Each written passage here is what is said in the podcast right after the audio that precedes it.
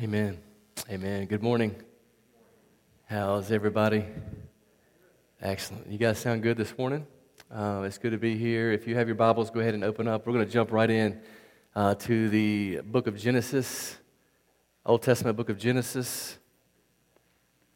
Chris, can you just turn me down? Am I in the monitors here? Can you just turn me down in that? You don't? All right. Book of Genesis, we're going to be in chapters 8 and 9 this morning. We're continuing in our series that we kicked off at the beginning of the year. Genesis 8 and 9. Again, I just remind you that our messages from week to week do not build on each other. So if you missed a week, you're not going to be out of the loop, uh, but you are always more than welcome to go to our website, uh, chesterchristian.org, and you can listen to all of our sermons online. And so I would encourage you to do that if you've missed any of them. Uh, if you don't have a Bible, there should be a hardback black Bible in the row in front of you or somewhere in the seat, and that's going to be on page 8, 9, or 10, somewhere there in, in the book of Genesis. And if you don't have a Bible, you don't own a Bible, feel free to take that Bible. That is our gift to you. Again, we're going to be in Genesis chapter 8 and 9. I will not read the entire text.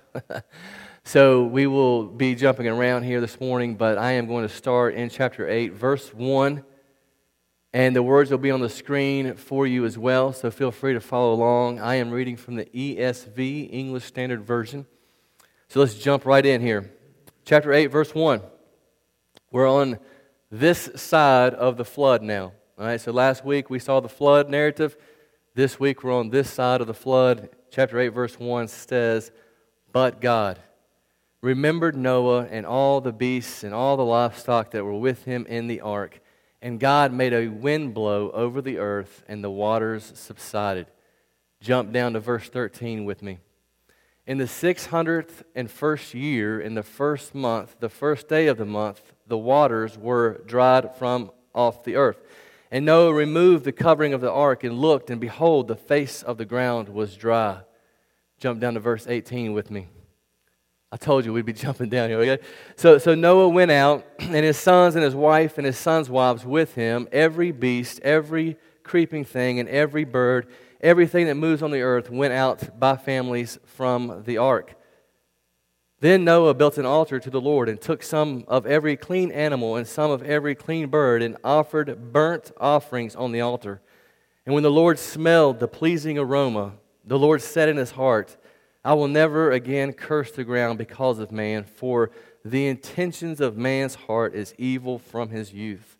Neither will I ever strike down every living creature as I have done. While the earth remains, seed time and harvest, cold and heat, summer and winter, day and night shall not cease. Chapter 9, verse 1. And God blessed Noah and his sons and said to them, Be fruitful and multiply and fill the earth. The fear of you and the dread of you shall be upon every beast of the earth and upon every bird of the heavens, upon every thing that creeps on the ground and all the fish of the sea. Into your hands they are delivered. Every moving thing that lives shall be food for you, and as I gave you the green plants, I give you everything. But you shall not eat flesh with its life, that is, its blood. And to your lifeblood I will require a reckoning from every beast, I will require it, and from man. From his fellow man, I will require a reckoning for the life of man. Whoever sheds the blood of man, by man shall his blood be shed, for God made man in his own image. And you be fruitful and multiply, increase greatly on the earth and multiply in it. Then God said to Noah and to his sons with him, Behold, I establish my covenant with you and your offspring after you, and with every living creature that is with you, the birds, the livestock, and every beast of the earth with you, as many as came out of the ark, it is for every beast of the earth. I establish my covenant with you that never again shall all flesh be cut off by waters of the flood, and never again shall there be a flood to destroy the earth. And God said, This is the sign of the covenant that I make between me and you and every living creature that is with you for all future generations. I have set my bow in the cloud, and it shall be a sign of the covenant between me and the earth. When I bring clouds over the earth, and the bow is seen in the clouds over the earth, and the bow is seen in the clouds, I will remember my covenant that is between man and you and every living creature of all flesh. And the waters shall never again become a flood to destroy all flesh. When the bow is in the clouds, I will see it and remember the everlasting covenant between God and every living creature of all flesh that is on the earth. jump down to verse 20. Noah began to be a man of the soil, and he planted a vineyard. He drank of the wine and became drunk and lay uncovered in his tent. And Ham, the father of Canaan, saw the nakedness of his father and told his two brothers outside. Then Shem and Japheth took a garment, laid it on both their shoulders, and walked backwards and covered the nakedness of their father. Pray with me. Father God, we again thank you for our time together this morning. We thank you for the opportunity to continue to worship you through your word. God, we are just in awe of you, and we pray, Father, that you will just continue to move in this place. God, I pray that as we exalt your Son Jesus in this place, that we will see him for who he is and how beautiful he is and what he has done for us, and that we will see ourselves for who we are in light of that. And I pray, Father, that we will see our need for Jesus. God, I thank you for your grace and mercy. It's in Jesus' name I pray. Amen. So, one of my favorite hymns growing up in the church is a hymn, Standing on the Promises. Anybody familiar with that, that hymn? A lot of you are, all right? Standing on the Promises. I thought about busting it out in song for you this morning. I'm not going to do that for you. I will spare you. But it goes standing, standing, standing on the promises of Christ, my Savior. Stand. Okay, maybe I lied. I will sing it. Standing, standing. I'm standing on the promises of God. Now, the song was written by Russell Carter, who came uh, to Christ as a teenager after struggling with his faith. And the point of the song is, is that whatever you are facing in this life, you can be assured of God's promises. If you're facing health problems, if you're facing financial struggles, as we have been praying already this morning, if you are facing relational struggles, maybe you're just tired and overwhelmed. I know I was talking to my wife this past week, and we both just said, Man, we're just tired. we're just exhausted. I don't know if you're going through a time like that, but that, that, that's, or maybe you're discouraged, or maybe you're going through depression. Listen, this song that Russell Carter wrote, Standing on the Promises of God, is a reminder to do just that, to stand on the promises of God. I, I love one line in the song. It says, Standing on the promises, I cannot fall listening every moment to the Spirit's call, resting in my Savior as my all in all, standing on the promises of God. I mean, what a powerful line that is because you think about this. How often do I talk about this with you, right? We, we go through difficult situations in our life, we're struggling from week to week, and how often do we listen to those voices in our head that want to beat us up? How often do we listen to that voice in our head that tells us, man, what are you doing? You, you're, you're not, you should be ashamed. You should, be, you should feel guilty. Right? And we just kind of get even further and further down in the dumps, don't we? And we listen to those voices and we begin to doubt. We begin to doubt God's faithfulness. We begin to doubt God's love for us. And so I, I want to simply encourage you this morning from this passage of Scripture that we read about God's faithfulness, about God's promises, because it's about His, his commitment to you and His creation. It's about God's unconditional love for us. It's about standing on the promises of God. See, the reality is we've seen God's faithfulness already uh, and, and him, him keeping his promises throughout this whole flood narrative. As we began in the beginning of the flood narrative, we, we see God's faithfulness in keeping his promises because if you remember, God made a promise in Genesis chapter 3 as man and woman sinned and rebelled against God. God said that there is going to be an offspring, a seed that's going to come from the woman and that offspring, that seed, is going to crush the head of the serpent. And so, God, we see his faithfulness in this flood narrative because by showing Noah and his family grace, God is preserving that seed. He is being faithful to that promise. And as we close out this section on the flood narrative today, we continue to see God's promises. We continue to see his faithfulness and his relentless love towards us. And this is what I really want you to see today that regardless of how you walked in here today, regardless of what you are facing in life, the challenges, the difficulties, the struggles, the voices in your head, I just want to encourage you this morning to stand firm on the promises of God. And so I want you to see three things this morning, okay? You can write this down if you're keeping an outline. The first thing we're going to look at is God cares. God cares. Secondly, we're going to see God's faithfulness, his covenant faithfulness. And then third, we're going to see God's commitment not only to us, but his commitment to his holiness. His commitment to us and his commitment to his holiness, we're going to see God's unconditional, unconditional love. So, chapter 8, verse 1, man, we see probably two of the absolute most beautiful words in Scripture. And it's the very first two words in chapter 8, but God. I'm going to tell you, every, anytime you see those two words in the Scripture, you need to take notice because it means that God is about to act. He is about to, to do something. It reminds me a lot of the passage in Ephesians chapter 2. It's one of my favorite passages. We have it on the screen for you. Go ahead, Lacey, and put that on there. All right, Ephesians chapter 2 says, oh, that's all right. It says, And you were dead talking to us, you were dead in your trespasses and sins, in which you once walked, following the course of this world, following the prince of the power of the air, the spirit that is now at work in the sons of disobedience, among whom we all once lived in the passions of our flesh, carrying out the desires of the body and the mind, and were by nature children of wrath like the rest of mankind. What are those two words? But God. Being rich in mercy because of not just his love, but his great love with which he loved us. Right? He sends Jesus Christ. And you see that right here. God moves. God takes the initiative. He acts. In our text in Genesis that we just read, we see that the water is beginning to subside. Noah and his family, I want you to think about this for a second. Noah and his family were on the ark for about a year. I don't know if you realize it or not, give or take a few days. Uh, but, but can you imagine? Right, so say, say you have family that says they're going to come visit you, and normally family stays for about a couple days, right? Can you imagine your family staying with you for a year?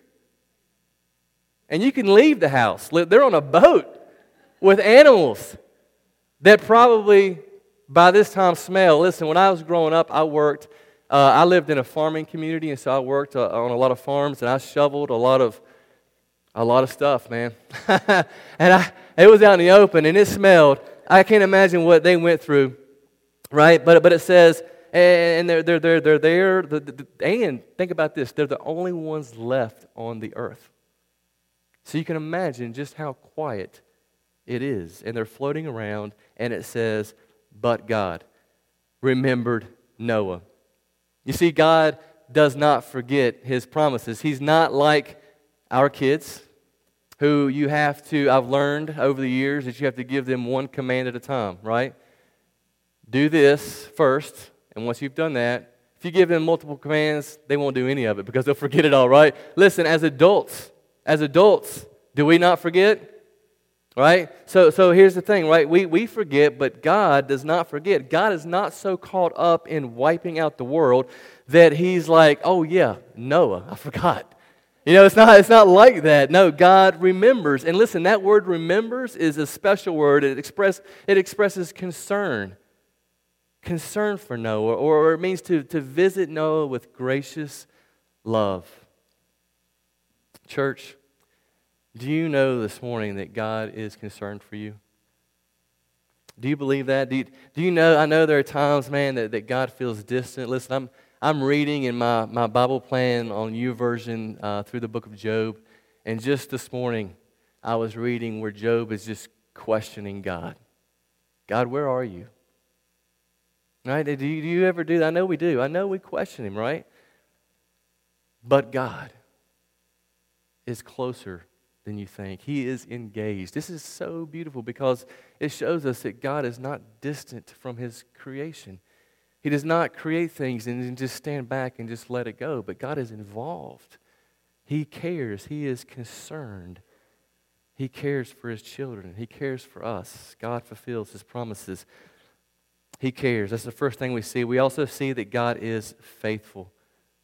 And two things I want to show you through this is, is, first that God is faithful because we see in this text God reaffirming man's purpose on this earth.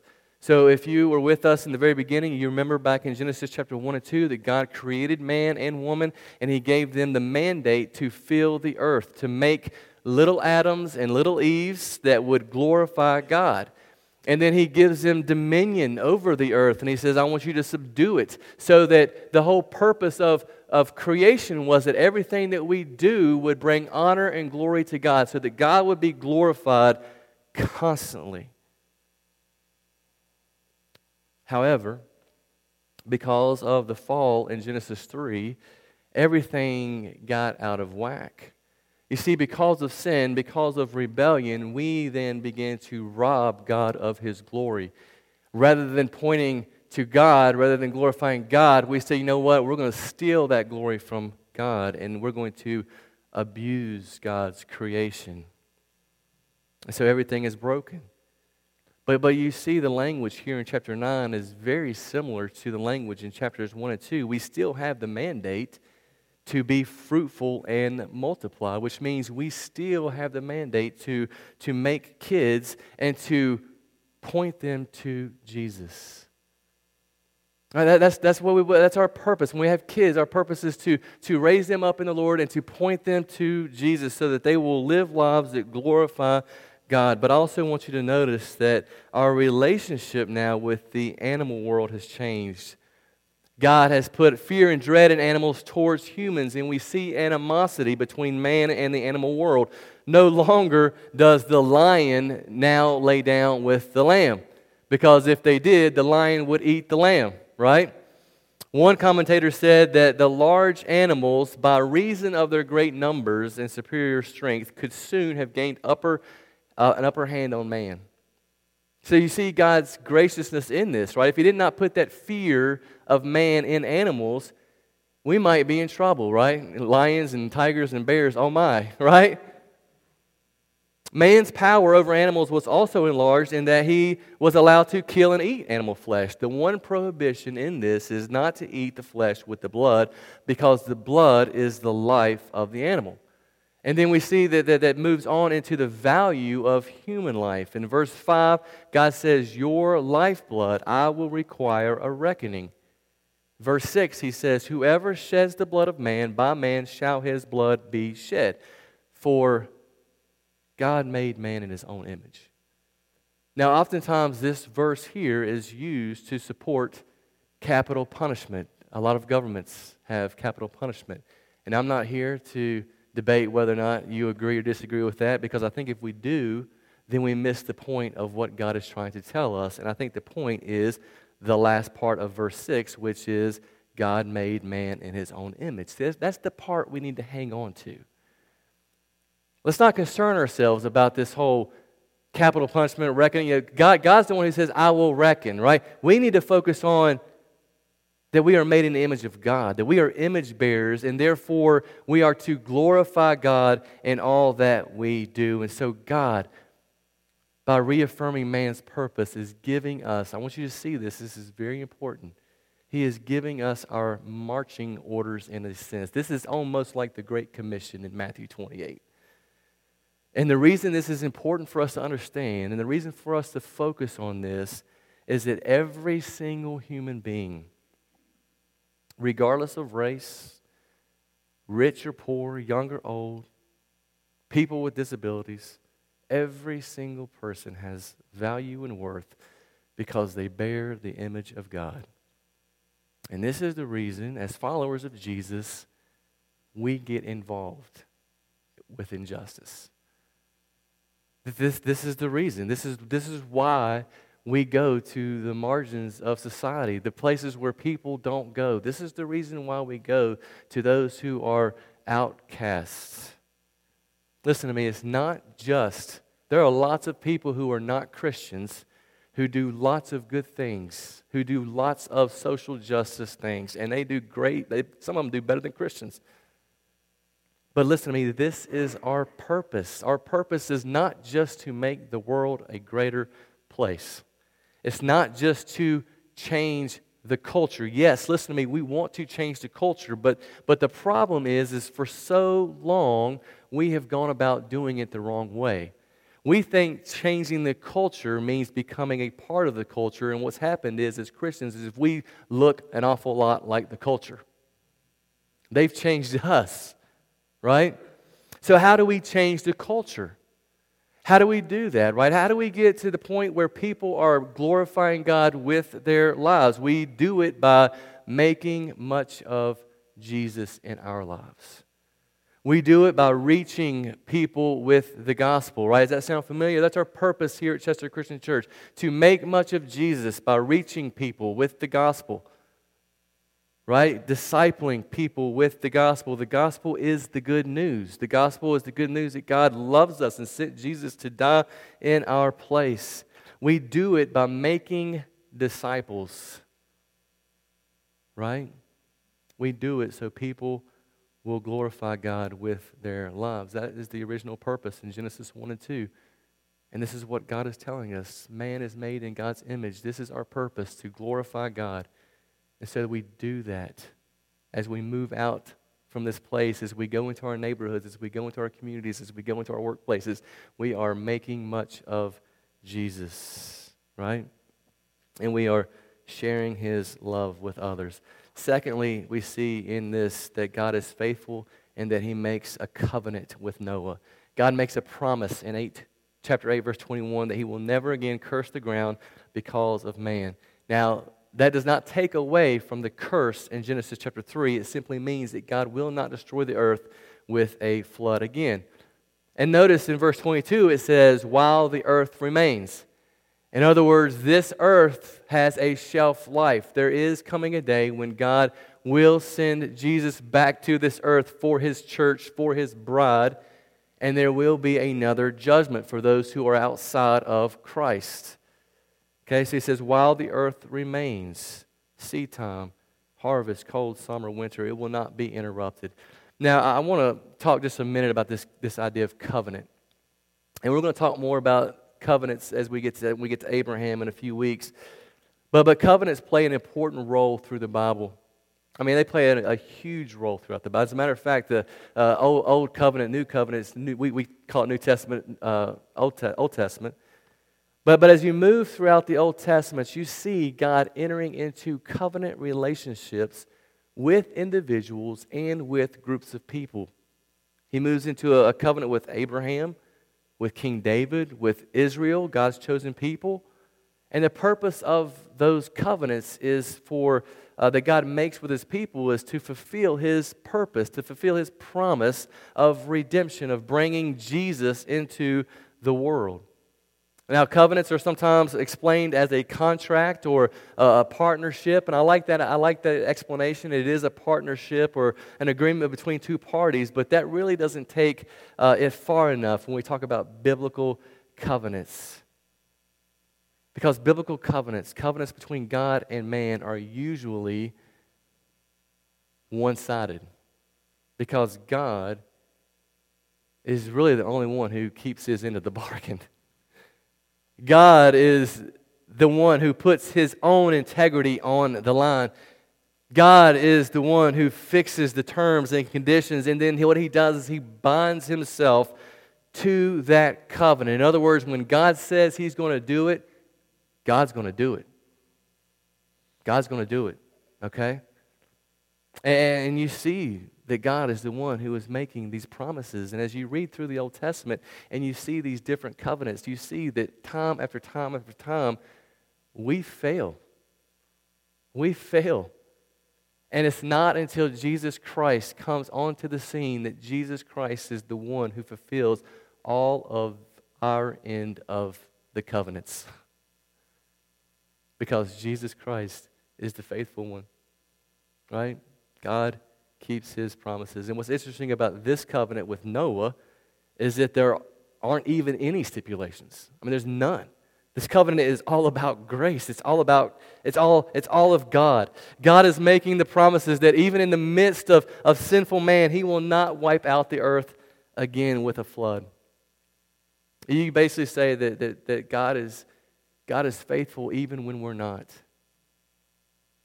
God is faithful even when we're not. God keeps his promises. And so this covenant isn't just with Noah. We read it in verses 9, 10, and 11, uh, 9, 10, and 16. I mean, it is with Noah. It is with every beast, every creature. It is even with the earth. and the sign of God's covenant is the rainbow, or, or the bow is what it says. And, I'll just mention this to you. There, there's a lot of commentators who kind of touch on this. The, the actual word there is bow. And when you look it up in the, in the Greek, it, it does talk about it being more of a war, warrior's type of bow. And so a lot of commentators uh, say that, you know, that God, if you notice the rainbow is, is pointed up to heaven.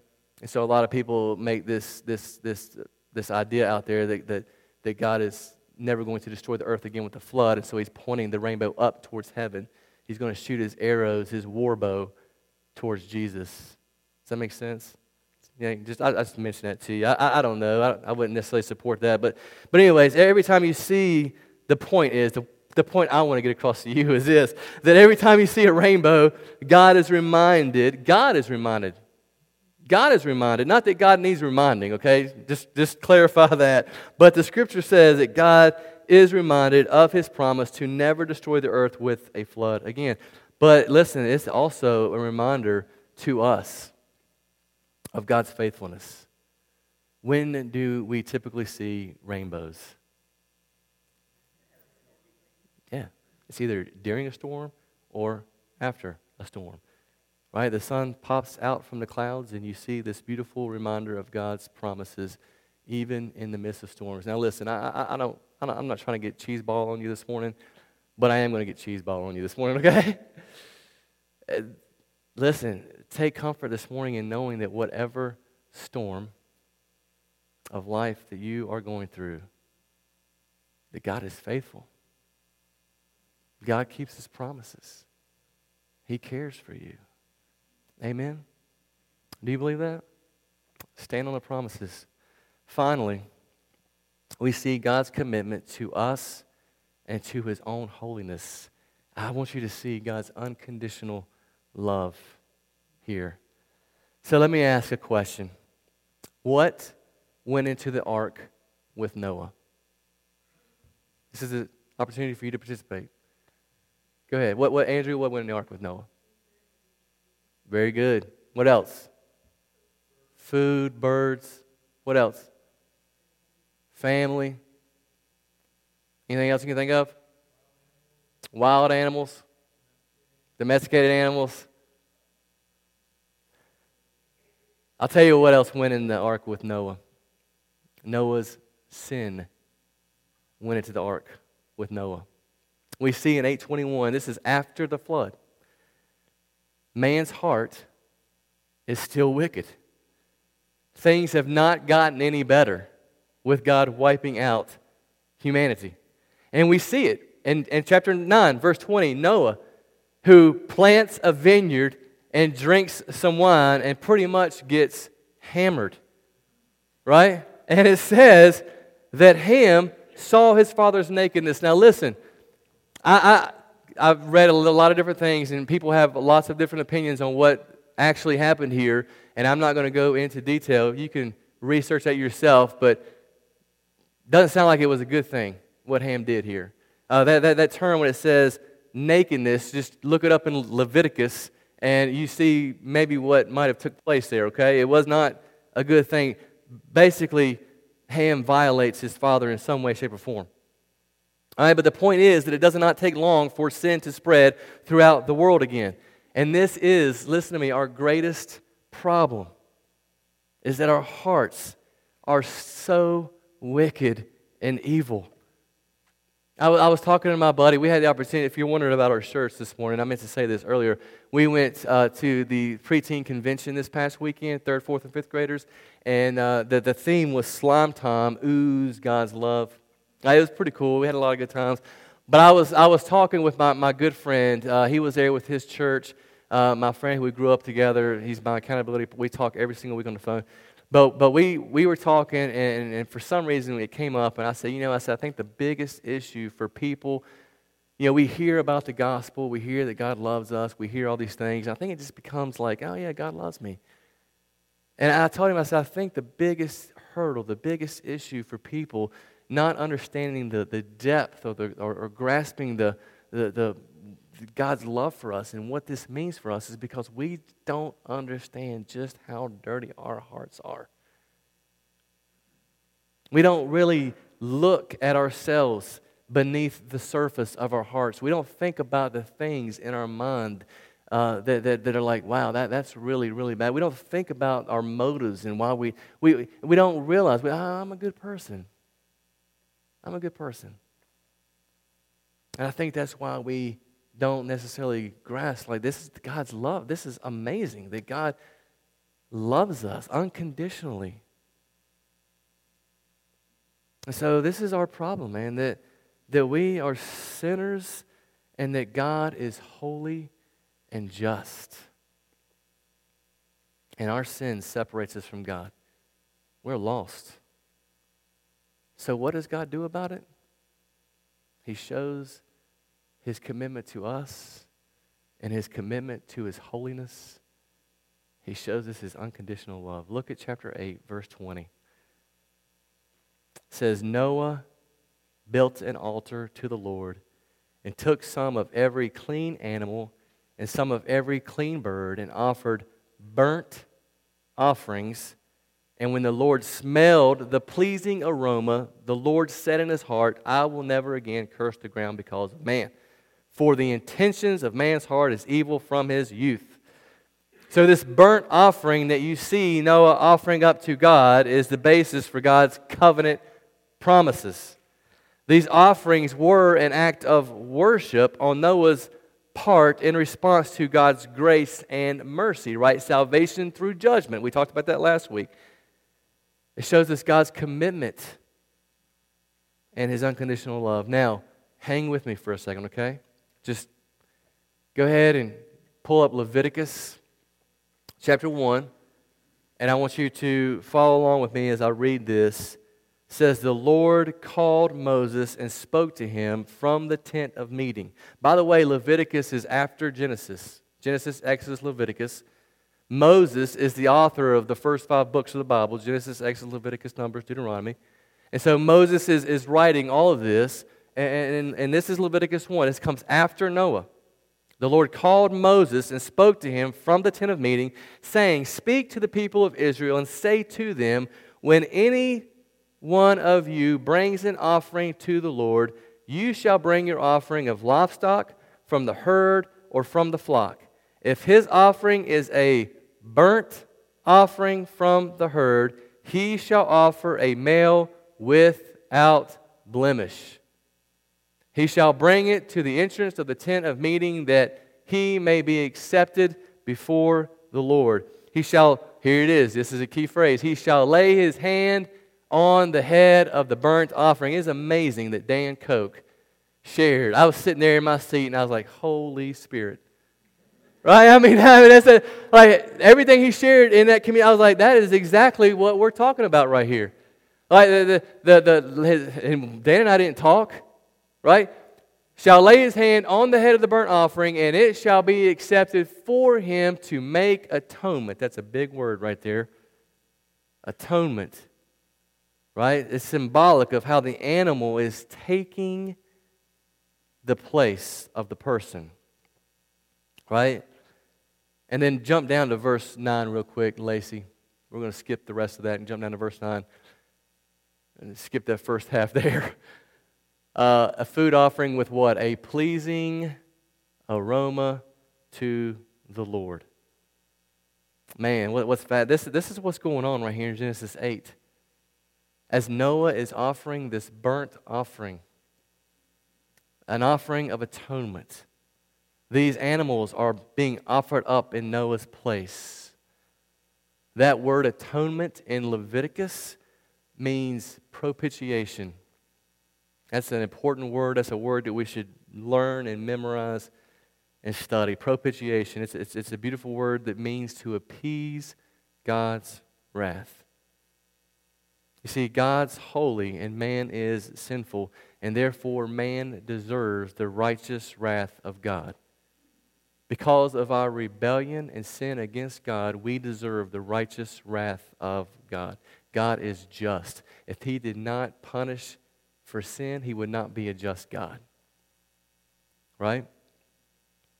And this sacrifice that Noah offers, right here in Genesis chapter 8, the very first of this kind of sacrifice, would be the first offering in a long, long, long line of bloody sacrifices that ultimately culminate on the cross with Jesus.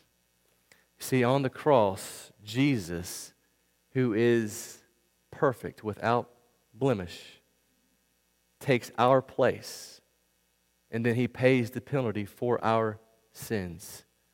God's wrath towards us is taken away because it was poured out on Jesus in our place. Write down Romans chapter 3, verses 23 to 26. Is that, is that verse on there? It's not. I don't have it written down in my notes either, but I'm going to read it to you because it's an important verse. Romans chapter 3. Listen to this. Starting in verse 23 For all have sinned and fall short of the glory of God and are justified by his grace as a gift through the redemption that is in Christ Jesus. Verse 25 Whom God put forward as a propitiation by his blood to be received by faith. This was to show God's righteousness because in his divine forbearance he had passed over former sins. See, this is God's commitment not only to us, but this is God's commitment to His holiness. This is God's unconditional love. This is the good news of the gospel. That through Jesus' death, burial, and resurrection, we can be forgiven. We can experience new life. We can experience transformation. God wants to give us a new heart with new desires to live for Him, right? That's a promise. That's a promise that if you put your faith and trust in Jesus, that your sins are forgiven. That is a promise. Jesus is the remedy for sin. Have you done that? Have you put your faith and trust in Jesus? After the service, our prayer team is going to be up here. I'm going to be standing up here. I would love to chat with you about what that means. I would love to, to, to be able to stand here and, and take your confession of faith that you believe that Jesus Christ is Lord. I would love to take you over here in this baptistry and just not hold you under, but dunk you and then bring you back up. I would love for you to walk out of here experiencing new life, forgiveness Man, if you're here this morning and you just need prayer, as we've already prayed, as Charlie, as we've prayed together corporately as a church body, I know, I know, man, there are people here that are hurting, that are going through difficult times. Our prayer team is here. They want to encourage you, they want to pray with you. And I want to invite you after our service to come forward and experience that. 1 Corinthians chapter 1 verse 20 the apostle Paul says for all for all the promises of God find their yes in Jesus. If those promises find their yes in Jesus, then those promises are no anywhere else. If the promise is, I will save you from your sins, you can experience new life and forgiveness that promise is only found in Jesus. It's not found anywhere else. It's not found in yourself. You cannot be good enough.